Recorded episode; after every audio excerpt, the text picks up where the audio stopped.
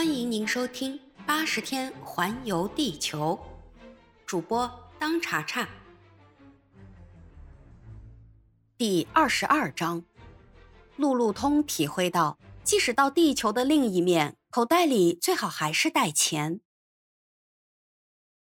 十一月七号午后六时半，卡尔纳蒂克号游船开出了香港，直向日本迅速前进。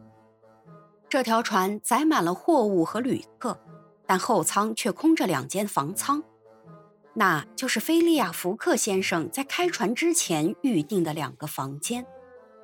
第二天早上，在前甲板上的旅客们非常惊讶地看见一个奇怪的旅客，他眼神似痴若呆，走路东倒西歪，头发乱得像个草鸡窝。这位旅客从二等舱的出口爬上来。就踉踉跄跄地跑过去，在一根备用桅杆上坐了下来。这位旅客不是别人，正是路路通。他怎么来的呢？原来是这么回事。当费克斯离开那个大烟馆之后，过了一会儿，就有两个烟馆里的伙计把这个昏睡如泥的小伙子抬起来，放到那张专门为烟鬼们准备的板床上了。但是又过了三个钟头，这个即使在做着噩梦，也还一心一意要赶上船的路路通醒过来了。他在向鸦片烟的麻醉作用挣扎抵抗。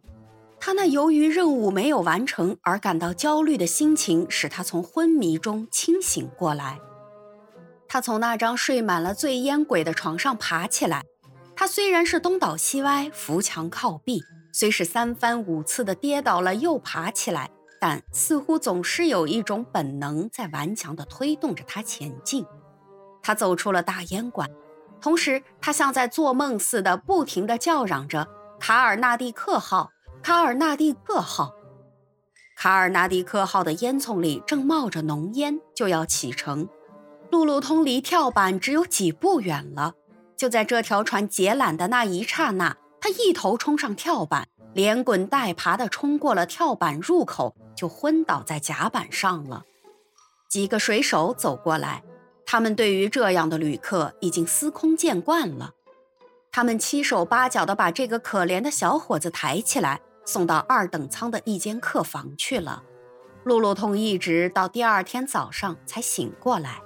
这时，卡尔纳蒂克号离开中国大陆已经一百五十海里了。瞧。这就是路路通今天早晨突然在这条船的甲板上出现的经过。他到甲板上来是要好好呼吸几口海风里的新鲜空气，新鲜空气使他清醒了过来。他开始聚精会神地回想昨天的事儿。他费了好大的劲儿，终于想起来了，想起了昨天的那些情景，想起了费克斯的秘密，想起了大烟馆以及当时的种种情况。明白了，他对自己说：“分明我是给人弄醉了，而且醉得一塌糊涂。福克先生怎么说呢？不过我幸亏还是没有误了船，这倒是最要紧的。”然后他又想起了费克斯，他说：“这个家伙，我真希望这一回我们可把他给甩开了。他跟我进行了那样的谈判，现在他一定不敢再跟着我们上这条船了。”他是那个警察厅的警官，是个追踪我的主人的侦探。他还说福克先生在英国银行行窃，去他的吧！说福克先生是贼，那就跟说我是杀人凶手一样，是胡扯。路路通是否应该把这些事告诉他的主人呢？把费克斯在这件事情里所扮演的角色，现在就告诉福克先生，是不是合适呢？等福克先生到了伦敦，我再告诉他，岂不更好吗？那时我对福克先生说，有个伦敦警察厅的侦探曾经追着他环游世界，那准会引得哄堂大笑。对，就是这么办。不过这个问题不管怎样，我还是得再仔细想一想。现在最要紧的是去找福克先生，向他承认自己有失检点，请他原谅。路路通于是就站了起来。这时海上的风浪很大，卡尔纳蒂克号摇得很凶。这个好小伙子直到现在两条腿还有点发软，不过他好歹总算凑合着走到了后甲板。但是甲板上既没有一个人的面孔是他的主人，也没有一个像艾俄达夫人。哦，对了，他说，艾俄达夫人这时还在睡觉。至于福克先生，他一定找到了几个玩惠斯托的对手。照他的老规矩，于是路路通一边说着，就走进了卡尔纳蒂克号的大菜间。但是福克先生也不在那儿。这时，路路通只有一个办法，那就是去找船上的事务长，问他菲利亚·福克先生是住在几号房舱。但是事务长回答说，他所知道的旅客没有一个叫这个名字。对不起，路路通坚持着说，福克先生是一位绅士，个子很高，外表很冷静，不太喜欢和别人交谈，还有一位年轻的夫人陪着他。我们船上根本就没有年轻的夫人，事务长回答。再说，你要不信，这里是旅客名单，你可以自己查一下。路路通查遍了这张旅客名单，上面就是没有他主人的名字，他简直如坠五里雾中。这时，他突然想起了一件事：啊，糟了，这条船是卡尔纳蒂克号吗？路路通嚷着问。是啊，事务长回答说：“现在是开往横滨的吗？一点儿也不错。原来路路通是担心自己上错了船，但是他的确在卡尔纳蒂克号上，而他的主人却肯定不在这里。这时他不由自主地跌坐在一个单人沙发上，这简直是一个晴天霹雳。忽而他恍然大悟。”他想起了卡尔纳蒂克号提早了开船时间，想起了他应该通知他的主人，而他没有去。要是福克先生和艾俄达夫人真误了船，这完全是他的过失。是啊，是他的错。可是更主要的是那个坏蛋费克斯的错。费克斯为了要把福克先生和他分开，为了要把福克先生拖住留在香港，就把他路路通给弄醉了。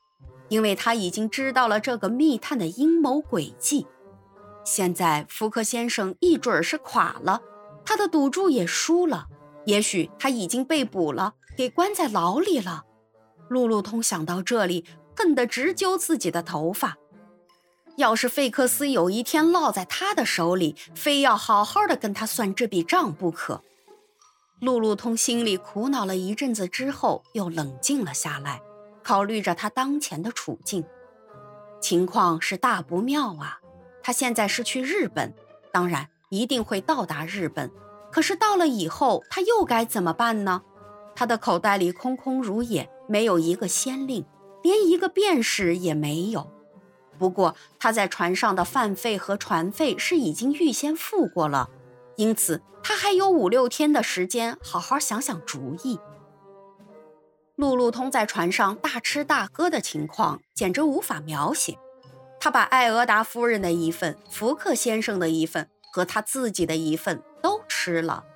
他吃起饭来，仿佛就是他要去的日本是个不毛之地，是个任何吃的东西都没有的地方。十一月十三号，卡尔纳蒂克号趁着早朝开进了横滨港口。横滨是太平洋上一个重要的港口，往来于北美洲、中国、日本和马来群岛之间的各种客货轮船都到这里停泊。横滨和江户一样，位于东京湾内，它距离江户这座巨大的城市很近，它是日本帝国的第二大城市。这个城市是昔日大军的驻地，当这个民间统治者大军存在的时候。横滨的权威可以和江户分庭抗礼，在江户那座大京城里住着天神的后裔，神圣的天皇。卡尔纳蒂克号穿过挂着各国旗帜的无数船只，在港口防波堤和海关仓库附近的横滨码头靠了岸。路路通没精打采地下了船，踏上这一块属于太阳神子孙们的奇异土地。他没有其他更好的办法，只有听天由命，到城里大街上去碰碰运气再说。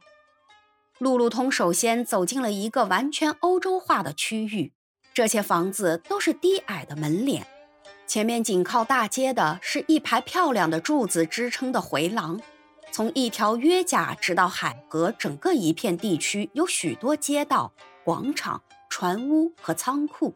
这里和香港加尔各答一样，到处都是乱哄哄的，挤满了各族民族的商人，有美国人、英国人。中国人、荷兰人，他们买卖什么的都有。这个法国小伙子在这群人中，就仿佛到了东南非的胡坦突人聚居的地方，感到事事新鲜，样样出奇。路路通本来是有一条出路的，他满可以去找法国或英国驻横滨的领事馆，但是他不愿意说出自己的来历，因为这和他的主人有着密切的关系。所以他要去另找机会，不到山穷水尽，他就不去领事馆。他跑遍了横滨的欧洲区，也没有找到任何可以被利用的好机会。于是他就走进了横滨的日本区，并且拿定了主意：如果万不得已，就到江户去。横滨本地人住的区域叫变天区，变天是附近岛屿的居民供奉的海上女神的名字。在这里可以看到青松翠柏覆盖成荫的幽静，可以看到雕刻着奇异神像的门扉，可以看到深藏在竹林芦苇中的小桥，还可以看到在那幽暗无边的百年老山遮蔽下的安堂寺院，有多少礼佛高僧和孔门清客在里面度着如斋素食的清苦岁月。在变天区还可以看到几条一眼望不到头的长街，街上到处可以碰到成群的孩子和几只长毛短腿的狮子狗，以及一些懒洋洋的但却十分讨人喜欢的淡黄色的无尾小猫在一起逗着玩儿。这些孩子一个个都是面色红润，两颊像熟透了的小苹果，看起来真像是那些从日本屏风上挖下来的俊娃娃。大街上尽是些来来往往、络绎不绝的人群，其中有敲着单调的手鼓列队走过的做法事的和尚，有政府官吏，有头戴一顶漆花尖帽、腰挂两把东洋刀的海关吏或者检察官，有身穿蓝底白纹棉军装、背着钱塘枪的士兵，也有穿着紧身绸上衣、外套铠甲的天皇御林军。此外，街上还有许许多多各等各级的军人，因为当兵的在日本受人尊敬的程度，正像这种职业在中国受人轻视的程度是同样惊人。除了这些人以外，街上还有化缘乞食的僧侣和穿着长袍的香客，以及普通的居民。这些人一个个都是头发乌黑光滑，头大腿细，上身长，个子矮。肤色有深有浅，最深的似青铜一样阴暗，最浅的如白粉一样无光，但却绝对没有一个像中国人那样的黄面孔。这一点是中国人和日本人最基本的差别。此外，在各式各样的车辆行列里，可以看见轿子、马匹、驼夫、篷车、漆花古轿、双人软轿和竹子编成的床。还可以看到一些日本妇女来来往往，她们的脚不大，迈步很小，她们的脚上有的穿着布鞋，有的穿着草拖鞋，或是特制的木屐。她们的样子并不漂亮，一个个用头巾吊起眼角，胸部紧束着，压得像一块平板，牙齿按照实心的样式染成黑色，但是她们穿着民族服装和服。样子倒很别致，和服是一种家常穿的长服，加上一条交织起来的缎带，下面一条宽大的腰巾，在背后结成一朵大花结子。目前巴黎妇女那种最新式的装束，倒很像是从这些日本妇女那里学来的。这些各色各样的人群中，路路通整整游逛了好几个钟头。他参观了街上那些稀奇古怪而又富丽堂皇的店铺，欣赏了堆满金光夺目的日本首饰市场，张望了那些门前挂着花花绿绿的小旗子，而他却没钱进去的日本饭店，也瞧了瞧那些茶馆，那儿人们正端着满杯。喝着一种清香扑鼻、热气腾腾、用发酵大米做成的酿酒汤。此外，他还看了那些香烟馆，那儿人们不是在吸鸦片，而是吸着一种气味芬芳的烟草。因为在日本吸鸦片的人几乎可以说没有。这时，路路通已经到了郊外，四野尽是一望无际的稻田，这里有各色的鲜花。他们在展示着即将消逝的颜色，发散着最后的香味，其中也有盛开的山茶花。但是这种山茶花不是长在小山茶树丛里，而是长在成棵的大山茶树上。在那些筑有竹篱笆围墙的果园里，种着樱桃树、李子树和苹果树。当地人种这些果树，与其说是为了卖果子，倒不如说是为了卖花儿。果园里装置着怪模怪样的草人和不断发出尖锐响声的驱鸟机，防止那些麻雀、鸽子、乌鸦和其他贪食的鸟类来啄食果子。没有一棵高大的杉树上没有巨鹰的巢穴，没有一棵垂杨柳的树荫下看不到像在忧郁沉思着的单足独立的露丝。这里到处都是小鸟、野鸭、山鹰、野雁。此外还有很多仙鹤，日本人把仙鹤当作神鸟看待，认为仙鹤是长命富贵的象征。路路通正在这样信步闲逛的时候，突然在草丛中发现几颗紫罗兰，妙啊！他说：“这就是我的一顿晚餐。”但是当他闻了一下之后，却发现这些紫罗兰半点香味也没有，真倒霉。他心里说：“说实在话，这个小伙子因为有先见之明，所以在离开卡尔纳蒂克号之前，他已经尽可能的饱饱的吃了一大顿。可是跑了这一整天，他觉得肚子简直是空的要命。他曾经特别注意了一下，当地的肉铺里的架子上根本没有山羊肉、绵羊肉或是猪肉。他知道这里的牛只能留作耕田。”杀牛是犯罪的，于是他便得出结论：在日本，肉食是很少的。这一点他确实没有看错。不过这倒没有什么，既然肉店里没有猪牛羊肉，他的肚子也完全习惯于吃别的肉，如野猪肉、鹿肉、鹧鸪肉、鹌鹑肉、家禽肉或鱼类等等。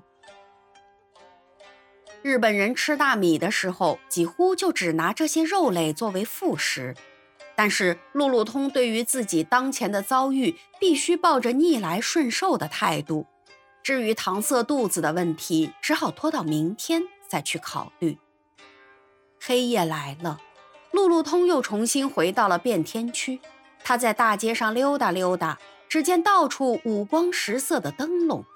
他欣赏着那些闯江湖艺人的惊人绝技，和那些在空地上招来了许多观众来看望远镜的星象家。最后，路路通又回到了港口，只见港里渔火点点，那是渔人用树脂燃起的火光，他们在诱惑海上的鱼群。大街上的行人终于渐渐减少了，人群刚刚消失，就出现了茶叶的景观。他们都穿着漂亮的制服，前后簇拥着一群侍从巡兵，简直像是出国的大使。每当路路通碰到这种神气后现的巡逻队的时候，他就开玩笑说：“好，不错啊，又是一个到欧洲去的日本使节团。”本集已播讲完毕，感谢您的收听。如果喜欢，欢迎您免费订阅本专辑。